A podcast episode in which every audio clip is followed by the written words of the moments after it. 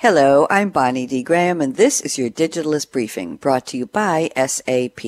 Today's briefing looks at how the smart cities and IoT, that's Internet of Things, can look to honeybees' hives as a model for success. That's right. Here's the scoop.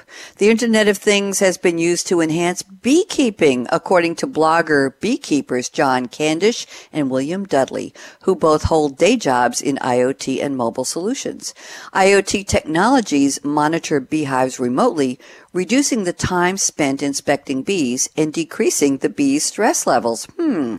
But while IoT can improve the way we care for bees, the bees have much to teach us about how we can improve IoT. How?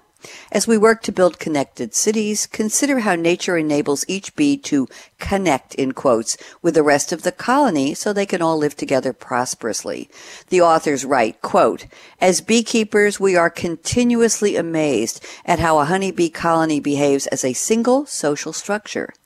It can be argued that a honeybee colony is actually a superorganism, a social unit of eusocial animals. I'll spell that E-U-S-O-C-I-A-L, which is an advanced level of social organization, within which the division of labor is highly specialized and where individuals are not able to survive by themselves for extended periods.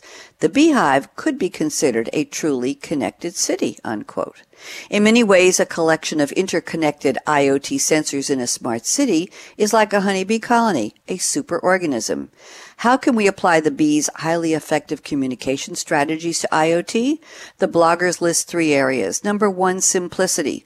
Bees have a very clear vocabulary. Dance is an integrated form of communication they use. They communicate by the angle of the bee's waggle dance and vibrations. Hmm. Number two, security. Pheromones are key to a bee's secure communication. The queen will have a very precise chemical signal. A hive will know if its queen is present. They can spot imposters quickly. Hmm.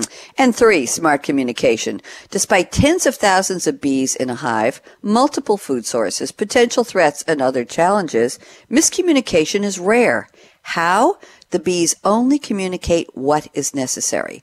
So what can IoT glean from honeybees? By keeping connectivity simple, secure, and smart, people can make a success of connecting the world around us. Read this very interesting full article in The Digitalist titled The Social Behavior of Honeybees Applied to IoT Systems by John Candish and William Dudley. That's today's briefing. For more business insights on the latest technology and trends, visit digitalistmag.com from SAP. I'm Bonnie D. Graham. Thanks for listening. Bzzz.